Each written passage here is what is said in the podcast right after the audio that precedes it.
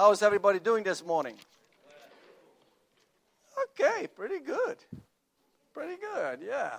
I'm better than that, to tell you the truth. When you hang out with Jesus, things are good. Yeah, yeah. So people ask you, how are you doing, Kenny? I'm super, yes. And the Lord is good, and He has so much good in store for us. Some of that is what we're going to talk about this morning. What God has in mind for us as His children. The things that Jesus died for is not just so we can have eternal life, but also that we can have a victorious life here on earth. That is what He bought for us. Amen. So I want to point that out to you here in the Scriptures in just a little bit, as Peter is showing us exceedingly abundantly how this is true, that God has something so special in mind for us that if we would just tap in on it, that the church would be so powerful in attracting people to the kingdom, because people couldn't help but be attracted because of the testimony and the lives that they see in the church. So, the title of the sermon is, do you have a life of overflow? Do you have a life of overflow? I would like for you young people to pay particular attention today. I know usually you just can't help but just hang on every word that I say. But today, more so. Today, more so. Yes. This is not just a message for young people, because I see that church people in general are not victorious in their walk. Do you think? Do you see Christians that you say to yourself, these people have a life of overflow?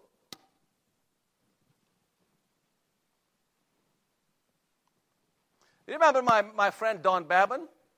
Don Babin, he'll be here next week. Please come and come here, Don Babin, and meet him. And if you don't have not already met him, we will have lunch with him over there, because usually in here he speaks to us. But over there, then we can ask some questions that are on our mind, and then he can answer them for the benefit of all of us who are supporting him. And he used to say this. This is part of his testimony, by the way. He says, I would stand out of the church, and I see the church people come out. And Don, in those days, he did plenty of drugs. And he says, oh, these people, they need some of what I have. They're not happy people. I thought I'd come into church and found happy people. People with a life of overflow. A life that is contagious, that other people wanted part of that. So this is what Peter is speaking of here, but in an additional light, in the light of the fact that in the future, and I keep mentioning the future, but it's already today, that there will be false teachers in Christian circles that will lead people astray in all kinds of ways and for all kinds of reasons. We'll get to it. It is a little bit sober and somber, chapters 2 and 3, as he is talking about these things. And so therefore, I will try to counter it a little bit with something a little bit nicer. Yeah. Well, let us read. Can we read together? Or somebody, Edna, would you read, sister? Would you come up front and read 2 Peter verses 3 through 9? 2 Peter verses, chapter 1, verses 3 through 9. Here. Yeah. No problem. Okay. No problem. So 2 Peter? 2 Peter chapter 1, verses 3 through 9. a good reader, so I'm not such a good reader, and my eyes are not as good as hers. All right. His divine power has given us everything required for life and godliness through the knowledge. Now you've jinxed me. Through the knowledge of him who called us by his own glory and goodness. By these he has given us very great and precious promises, so that through them you may share in the divine nature, escaping the corruption that is in the world because of evil desires. For this very reason, make every effort to supplement your faith with goodness, goodness with knowledge, knowledge with self-control, self-control with endurance, endurance with godliness, godliness with brotherly affection, and brotherly affection with love. Amen. Keep on. Okay. For if these qualities are yours and are increasing, they will keep you from being useless or unfruitful in the knowledge of our Lord Jesus Christ. The person who lacks these things is blind and short-sighted and has forgotten the cleansing from his past sins. Thank you. Thank you. Thank you so much. Thank you so much. Let us pray. Yes, thank you. Yeah. And that is the NIV. Obviously, you're going to see on the screen it a little bit different because on the screen you have the New King James Version. So, but you're good. So let us pray. Father, we come to you in the mighty name of Jesus, Father. That, Lord, I pray this morning that the things that you are offering us, Lord, that we would take them. That we would receive them because they are ours to have. But so often we just forfeit in some ways or just ignore what you have for us. Bless you and praise you in the name of Jesus. Amen. So we are going to talk about verses 8 and 9. But because it is all tied together, I want to refresh your memory just a little bit, just as Peter is doing with us in this epistle. As he writes here in just a short while, in just a few verses, he's writing that I'm going to bring to your remembrance these things, though you already know them. He wants to remind us of these things that will keep us from being swayed by false teachers. That's at least part of what he's trying to do.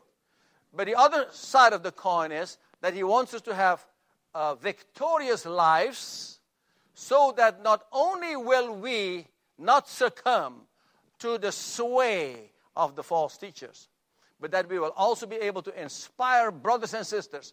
Don't do it. Don't go there. Don't believe that. This is the scriptures. And they would believe you because you have expressed and exhibited a life of Christ that they say, hey, there is something there. I've always wanted a life, ever since my children were small, that I would have a life that exhibits Jesus Christ, that if they would ever doubt that he is real, that they couldn't doubt because they saw Jesus in me and their mother. It's always, I'm not saying I'm there. I'm not saying I've exhibited him. I'm just saying that was my desire from the beginning. And this is part of what the Lord has in mind as he's expressing through Peter this thing that, one, to keep you from their sway when these difficult things come to pass, and secondly, that you would be an influence on others, not only Christians, but even non-Christians who would see your life and say, that's what I want. So, in verse 3, quickly we'll say, according as his power has given unto us all things, my dear brothers and sisters, that pertain to life and godliness. All things. And this word life over here, as I was explaining, and we're reviewing quickly, this life over here is not bios, like in biology, which speaks about the necessities of life. It is the word zoe. Z-O-E, or if you're from another country, you say Z-O-E. That has to do with the essence of life. So in this scenario, it has to do with the God life in you.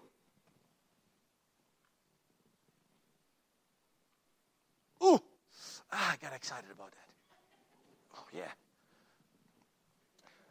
All that pertains to life and godliness.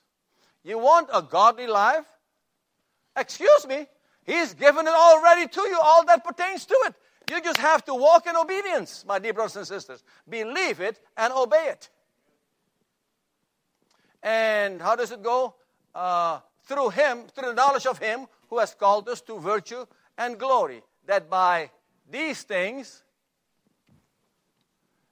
by which have been given unto us exceedingly great and precious promises. God has given us exceedingly great and precious promises. Now, what are these promises?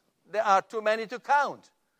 But if God is telling you, if I make you an exceedingly great, let me ask you this question. If I make you an exceedingly great and precious promise, what do you think that promise would be? Would it good? Would it be very good? Would it be sort of good? Would it be sort of bad? I think it would be very good. It'd be very good. Thank you. You have good. See, I'm just a human. When God is making you exceedingly great and precious promises, I mean, He has something really special in mind for you. Some of the things that are very are obvious to us. But I don't want to go there this morning. I just want you to know that He has made these promises to you, by which we might be partakers of His divine nature.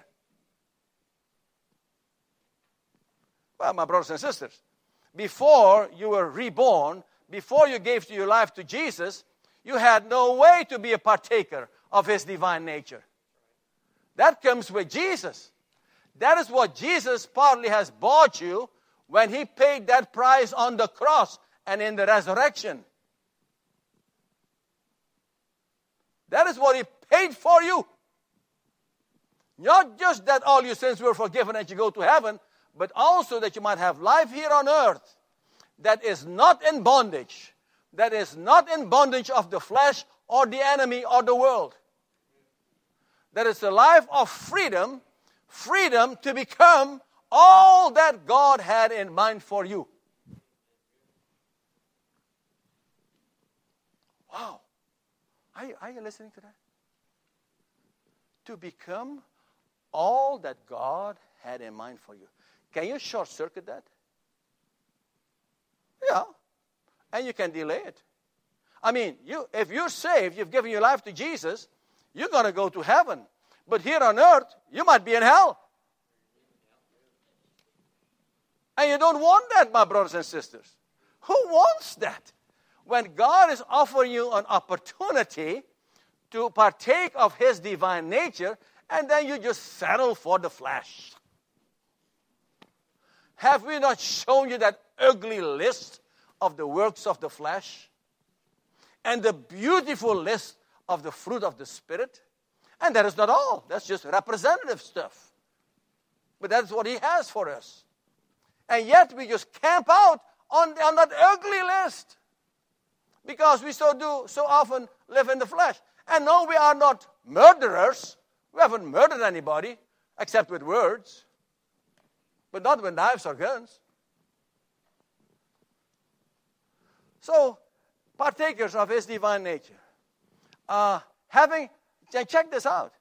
Having escaped the corruption that is in the world through lust. Because of our lust. What is lust? Lust means the desires of our lower nature. Our lower nature only wants bad stuff. It never wants good stuff.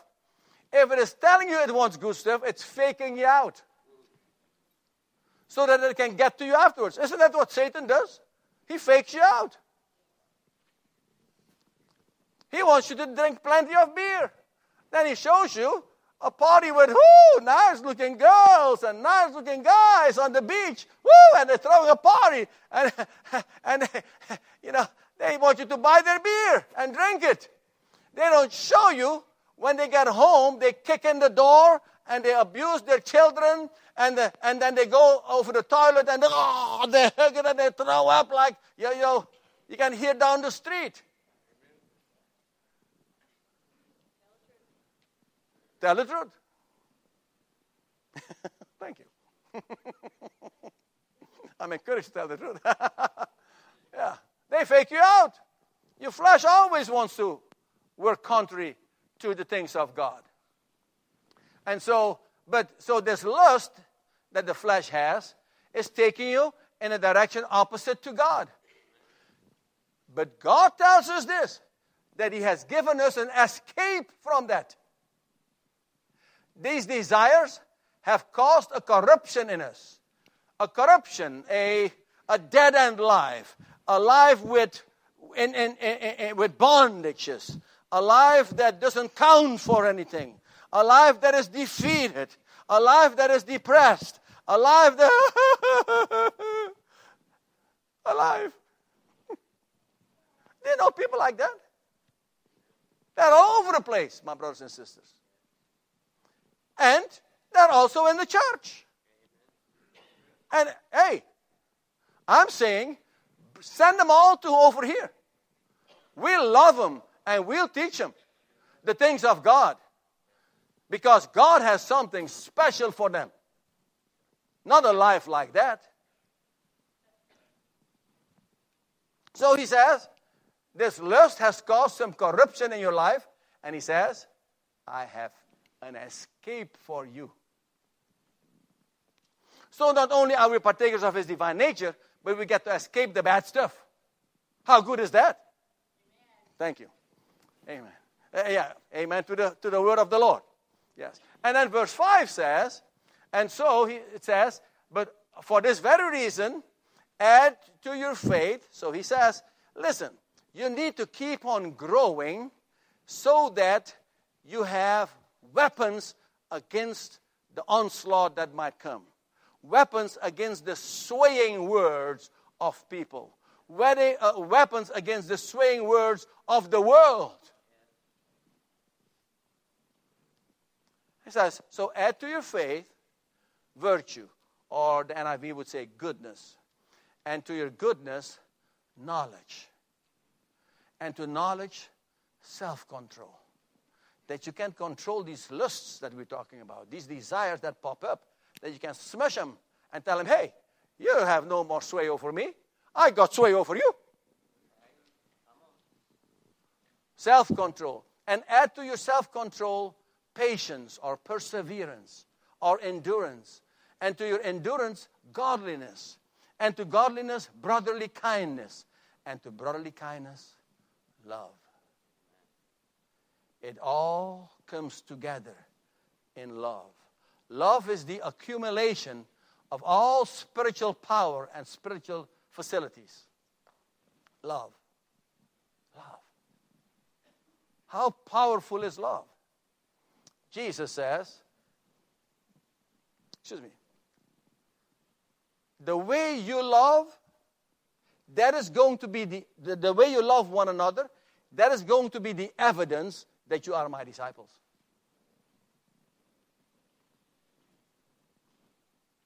You think love is important? It is important. So, anyways, so we're not going to stay over there. So, and then it says in verse 8 over here, and that's where we finally are, for if these things be in you and abound, they make you that you shall neither be barren nor unfruitful in the knowledge of our Lord Jesus Christ. So let's look at that for just a little bit. If these things be in you, the word be over there has a little bit more to do with possession rather than just its presence, right? I am with Doyle. I'm present with Doyle, okay? Now, but these things be in you has more to do with possession, that you possess these things. They are yours. They are not just with you. They are yours. They are not just in you. They are yours. Possession. And abound. So, once again, Peter is saying, don't stand still in your Christian walk, brothers and sisters. These things need to increase. Another translation, I think maybe the NIV says, and increase. NIV, somebody here? You have an NIV? Okay. An increasing measure. There we go. If these are things are in you, an increasing measure. Always Peter is looking for increasing measures so that you can keep on growing in the Lord. Standing still is not a good thing. So, And what are these things then? If these things be in you.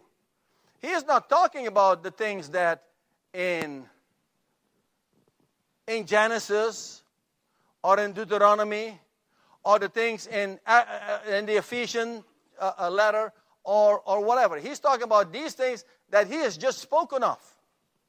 That is to say that you have all things that pertain to life and godliness, that you are partakers of the divine nature of God, that you have an escape, that you have faith, and that you have virtue, and that you have knowledge, and that you have self-control, and that you have patience, and that you have godliness, and that you have brotherly love, and that you have love. If these things are in you, and abound. You're so cute. If these things are in you and abound. My dear brothers and sisters, I just want you to know that God has a life of abundance for us. That's what He wants for us. And then out of this comes more. But if they are abounding, if you have a life of overflow, that is what God has in mind for us. Let us look at the Gospel of John. We'll say first 10:10. John 10:10. John 10:10. It says, the thief comes to steal, kill, and destroy. Okay? So this is again the other side of the coin, right? The thief comes to steal, kill, and destroy. I, Jesus says, I am come that you might have life and that you have life more abundantly. Abundantly. You see that word abundance that we just saw a minute ago? Abundantly. That has the idea of, it is actually the abundance that we saw in Peter has to do with overabundance. So he says, I am come that you might have life and have it more abundantly. Are you there with 10:10? You seeing it? Okay, I saw some of you are looking for it. John 10:10. And Jesus is speaking. He says, the thief. Who's the thief? Satan. Satan comes to steal, kill, and destroy. He's not coming to pat your pocketbook. He's not coming to give you spiritual power in the Lord. He's not coming to give you joy and peace and these type of things. He's coming to rob you. He's coming to steal these things from you, if he can. And Jesus says, I am come, and some translation says, but I am come. He's making the contrast. I am come that you might have life and have it more abundantly. That is what I'm talking to you about this morning, my brothers and sisters. That you might have life and have it more abundantly. Now, what does that look like, my brothers and sisters? What does a life more abundantly look like? Give me a word. Peace, thank you. Give me another word. Huh? Paradise. Okay, wow, okay. You're jumping, you're making a big jump. Okay, I'll take it. You're talking about paradise here on earth. I take it, yes. Paradise, there's later. I'm talking about the life here. Paradise here on earth instead of hell on earth, yeah? Okay, so give me another word, anybody? Come on. Huh? Joy. Huh? You say peace? Peace? What do you say? Love. Oh, man, you win the prize. You win the prize. How old are you? 8. He's 8 years old. So these type of things come to your mind when you think of the abundant life. I'm not talking about bank accounts.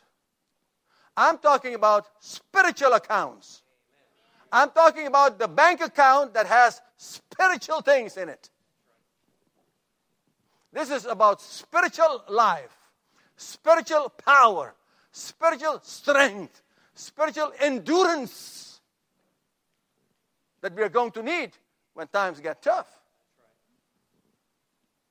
Spiritual endurance, spiritual life. And Jesus says, I am come that you might have that in abundance. My dear brothers and sisters, do you know such people? Well, I'm praying always that the things that I say and teach, that I can at least in some measure be an example. Otherwise, I should be fired. Let me go. If I cannot at least in a measure show you what I'm talking about, I shouldn't even be here. Let me go. Tell me you're fired.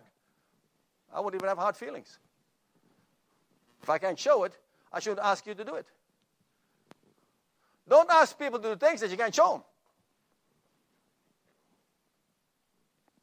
So that is my prayer, Susan, all the time. Matter of fact, my wife says, if your life would not at least somewhat resemble the things that you say, I would throw up every Sunday morning listening to you. And I wouldn't come. It's just that simple. That's how I see it too. So, abundant life. That is what he has for us, my brothers and sisters. Abundant life. Why are we settling for less? When he says that this is what he has for us.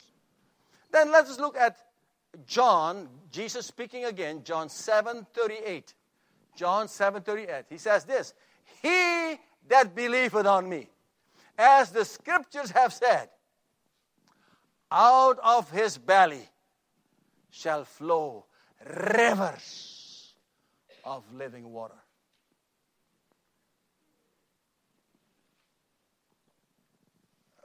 Rivers of living water.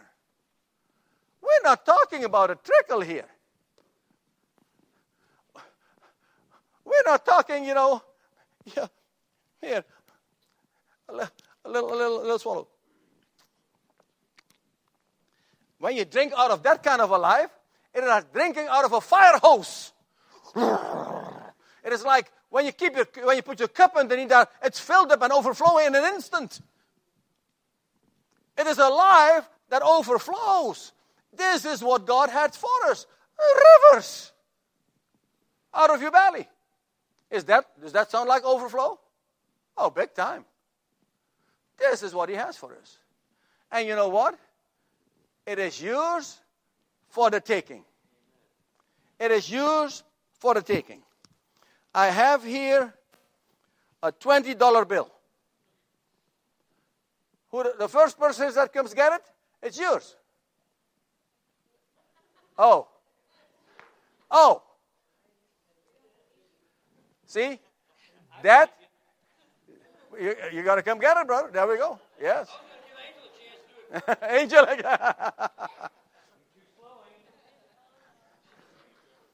My dear brothers and sisters, I want you to know, you illustrated exactly what I think the church is doing. You are suspicious of God. You are suspicious that what he says he has for you, he really doesn't have. He holds it out for you to come get it, and you're thinking, oh, what's the catch here? There must be a catch. But it's yours to just to come get it. If you would just believe enough to obey. Yes.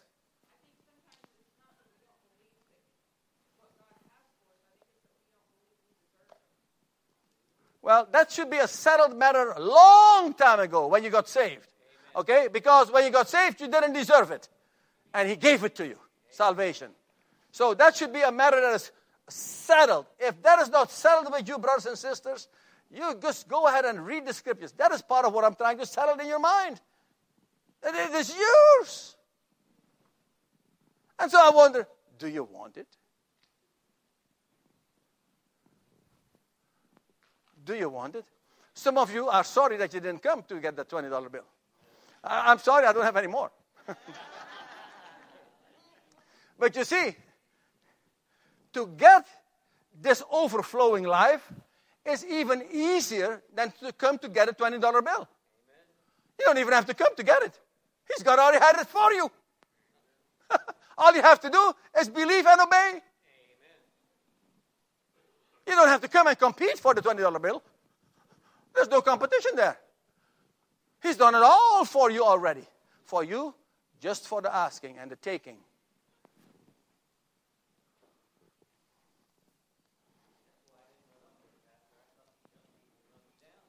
Yes, they would. If they just believed that it was theirs, they would.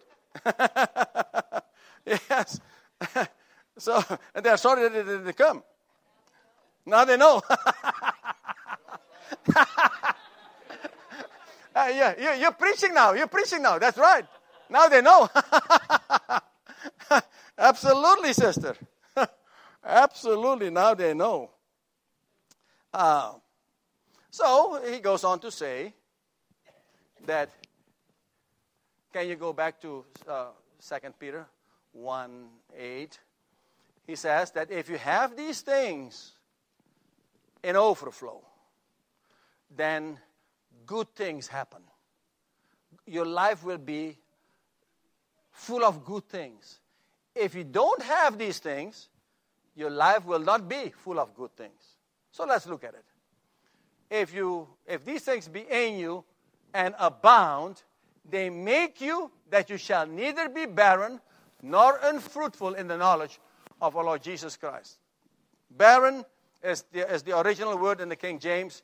It is translated sometimes idle, or it is sometimes translated ineffective, that your life are useless. Another translation says, yes, very exactly, barren. So he says that if you have these things, you shall not be barren. Your life shall not be idle. You know what idle means? You know, when a car is idling, what is happening? Well, okay, it is sitting there. The engine is running. It's using up some gas. Yes, it's messing up your air conditioning. But it's not going anywhere. It's standing still. That is what he's saying. That if you don't have these things, that your life is going to be. But if you have those things, your life is not going to be idle. Your life is going to go and get places. It's going to be on the move for the kingdom of God. It is not at a standstill. It is not idle. It is not ineffective. An ineffective life if you don't have these things. The other side of the coin is that if you have these things, you will have an effective life for the kingdom of God. And then he goes on to say, and if you don't have these things, if you have these things, you will not be unfruitful. Sorry about that. You heard me and you stayed right with me, but go back to 8, would you? Then if you have these things and you abound, you will not be unfruitful. What is unfruitful? Unfruitful, unproductive. Your life is not showing any fruit. Ooh! Sister, would you come preach a little bit here? It's not bearing witness to the Spirit of God.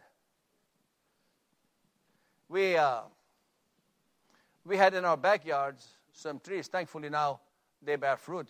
But we had one that was not bearing fruit. An orange tree that doesn't give you any oranges. Why do you think we planted that orange tree? We wanted oranges. This is what God wants for your life. Fruit. And yet, well, he does that too, baby. He does that too. And then we misunderstand what he's doing. Then we curse him for it, and we complain and balk and all these type of things when he's only trying to get us some fruit. But he's not going there in the pruning thing, in this particular thing. He is just saying that if you don't have these things, If you have these things, you will not be unfruitful. The other side of the coin is that if you have these things and they abound, you will have a fruitful life, that you will bear fruit for the kingdom of God. And brothers and sisters, let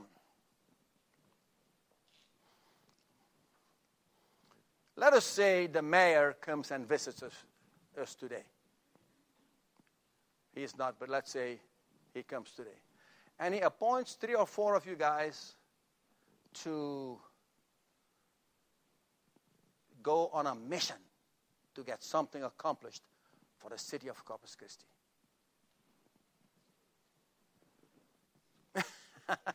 Streets, maybe he sent you somewhere else. And you'll break your neck to just be part of it and raise the money and go do it, and you gladly do it, and you think, man, you did something really special. But here you have the King of Kings and Lord of Lords putting you on a mission, and you don't even think it's all that special. There's no fruit for the kingdom of God.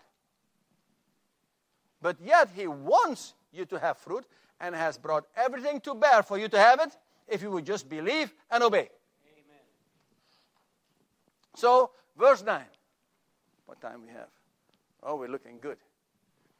But he that lacketh these things is blind and cannot see afar off, and had forgotten that he was purged from his old sins. So there's 3 things that he says in verse 9. He says, if you lack these things, you know, these things that he talked about earlier, right? Can you give me 1 or 2 of them? Still? Huh? Self-control. Knowledge. Goodness. Some of those things.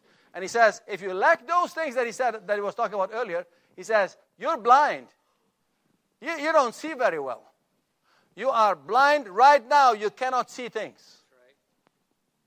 So I always ask God for illustrations, and let me give you a couple of them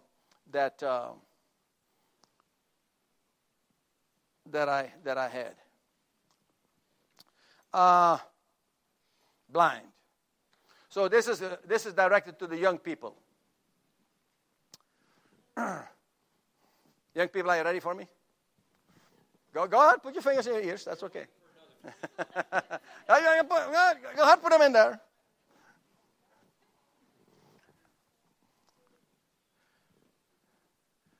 God has for you something so special.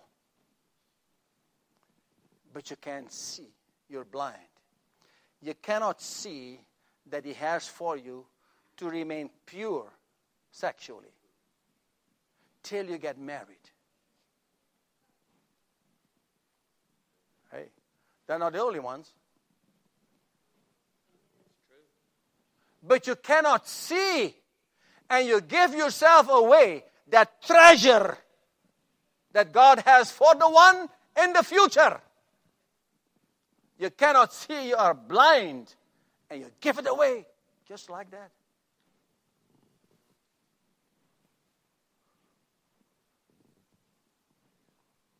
Hey, I've been there. I wish that when I were their age, I would have had instruction in the ways of the Lord. I didn't have it till I was 25 years old. I got saved. Up to then, I was blind. Worse than blind. Because I saw things that were not even there, but were taking me places that I shouldn't have gone to. Blind. So when I talk to the young people, I'm not condemning them. I'm loving them. I want them to be a place where I went and they didn't have to go. That's what I'm trying to do. I'm not condemning anybody. That's not my style at all. I'm just talking to you. When Peter talked about blindness, this is part of what he's saying. We can't see. We're lacking some of these things, and we cannot see. You think I'm trying to condemn anybody? I don't. Hey, I was there. If I'm condemning them, I'm condemning me. I'm not into condemnation. And Jesus is not into condemnation. But He wants you to have an abundant life. And I cannot deny that, as your pastor, that He wants to have you, that your abundant life is what He has for you. Amen. So, let me tell the truth. And in no ways am I condemning anyone. So don't look at somebody like, you know, you should look with compassion and with grace in your heart and in your mind. Not with condemnation, and I'm in no wise condemning them. I'm just saying this is part of a blindness. You've worked hard all day long, husband. Hard. And you come home. Oh, and you're so tired. And the food is not ready. And there is dishes in the sink. And the house needs to be picked up and cleaned. And you walk in the house like, I'm so tired. Why is this such a mess? Because you are blind. And you don't see the opportunity that God has given you to bless your wife. That's right. Amen. Brothers and sisters. It's about blessing one another. And the greater the blessing, since your wife knows that you're tired. Well, if you're not tired, well, for sure you should be helping. Excuse me. You don't even get brownie points for that. Huh? Well, you're always learning. But I want to say this. That when we were first married, yes, the Lord spoke to me and says, I want you to be a godly husband. My father was a good husband, but he was not saved. So, though he was a good husband, he was not a godly husband. And I told the Lord, I say, Lord, if you show me what that is, I promise I'll do it. Have I done it perfectly? Absolutely not. But early on, He gave me the joy of washing dishes. Mike, did you feel that thing in your ribs over here? Kathy gave him one of these. Did you hear that?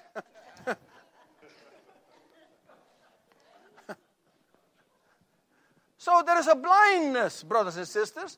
We're not seeing the opportunities that God actually has for us. An opportunity to bless your wife. Or let me not be so picky on the husbands. Let me say, to bless your spouse, okay.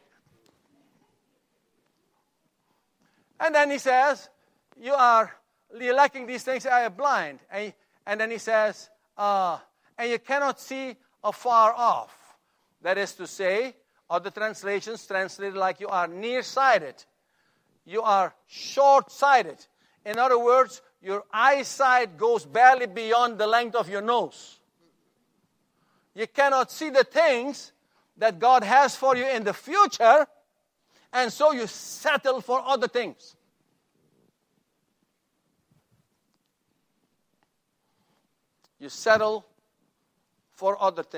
Oh, I wish we didn't have to settle. Let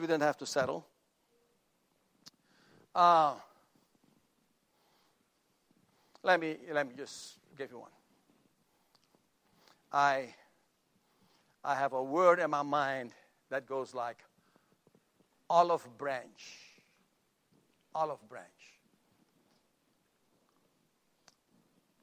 Let me make a general statement first, and then we'll talk about the olive branch. I would say to you, always extend. You know what an olive branch is? A gesture, a peace offering. Thank you, a peace offering. A gesture toward peace. An olive branch. Always. I chose that word carefully because I mean always. Always extend an olive branch. And always accept an olive branch. Amen. Well, an olive branch is not necessarily an apology. they sort of feel like, oh, an apology is maybe too much humbling of myself. Or they don't consciously think of it, but they feel maybe the offense was not that bad. And so, but somebody is extending an olive branch and says, to me, Sybil would say maybe, would you like a cup of hot tea? Well, my dear brothers and sisters, if we have had a spat, then this is an olive branch. Mm-hmm. Always accept an olive branch. Even if I didn't want tea, maybe 3 minutes ago I had a cup of tea. I say, please, honey, give me, I'd love to a cup of tea. Because I'm accepting an olive branch. But sometimes we are so upset that we don't accept the olive branch. And so there remains a wall between us. There remains stuff between us. Till the other one thinks, well, this has been long enough. And the other one's offers an olive branch. But often, what happens is, the olive branch is rejected. There is a sense of rejection. So the other one, oh, well, the heck with it. I'm not offering an olive branch. She didn't take my olive branch, or he didn't take my olive branch. So you know what? I'm gone. I'm going to my study. I'm going to my room. I'm going to my room. I take my ball and I go home. An olive branch, because we are short-sighted to see that God wants peace in the home. If it is possible, the Apostle Paul says, as far as it depends on you, live at peace with everyone. And your spouse? Is he or she also included? Or is he or she excluded? Everyone but your wife or your husband? Everyone, thank you. So, short-sighted. There's a short-sightedness often in our lives. We don't see past the length of our nose, and so we life is not as good as it should be, or it is delayed in its goodness. It is delayed in its goodness. Let me see here. Your spouse had a bad day. But God has commanded you to love your spouse. Yes? Are you supposed to love your spouse? Even your enemies. Well, she's worse than my enemy. No.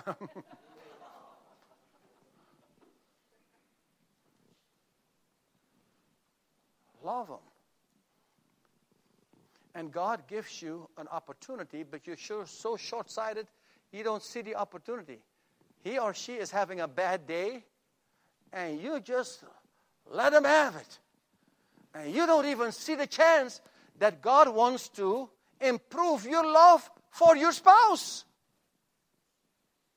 And He's giving you some training. And He's giving you some opportunity to do that. Because if everything is nice, that's easy. So He says, I'm going to give you a challenge.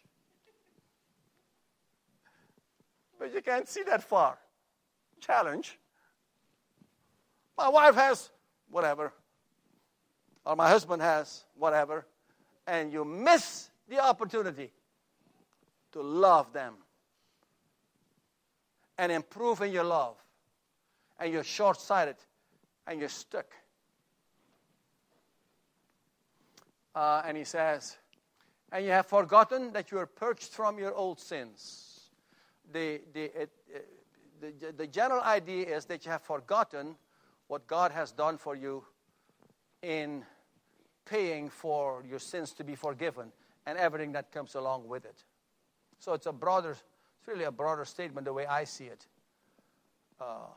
Your sins have been purged, you've been cleansed from your sins, but you're walking as if this has not happened yet.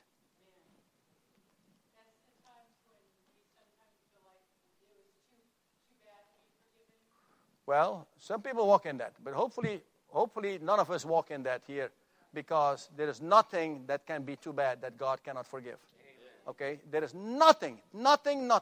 God cannot love you any more than He already does, because He loves you with all that He has, and He cannot love you less than He does, because He already loves you with all that He has. So that is a lie. and that is your flesh speaking to raise itself up. So my dear brothers and sisters, I just want to encourage you to take this life that God has for you.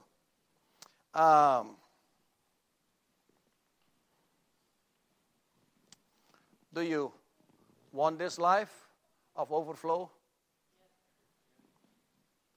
Okay, let me count. I counted 2.5. Okay. Amen. That is 3.5. So that's 4. That counts for 1.5 right there. So this is the life that He has for us, and it's just for the taking, my brothers and sisters. If you just have enough belief to obey Him in all that He's asking us to do, which is not much. For the most part, He's asking us to believe, such that there is not a problem to obey.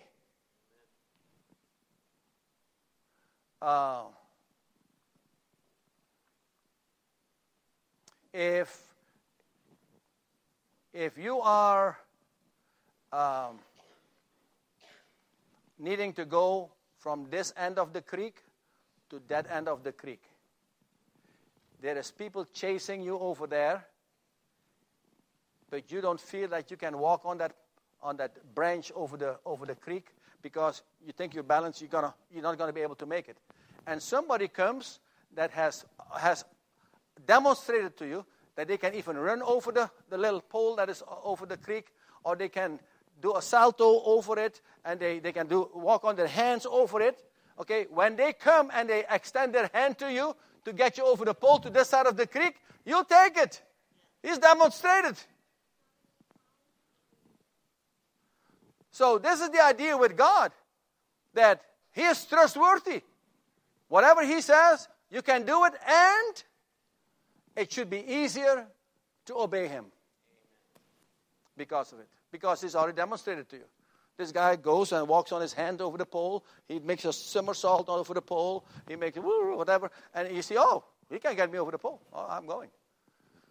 It's not hard for you to obey. And then you're safe from the guys that are chasing you or the animals that are chasing you over there. It wasn't the best illustration. Okay, whatever. So if you are a Christian, I want to invite you to this life of overflow, my dear brothers and sisters. Take it. Take it. God has it for you. Amen. If you are not a Christian, I want to invite you to give your life to Jesus Christ, who has died on the cross for your sins and was raised from the dead to show you that you also shall be raised from the dead, but inclusive in that was also that the dead end life that you're leading right now, you don't have to lead it. You can lead a glorious life here on earth.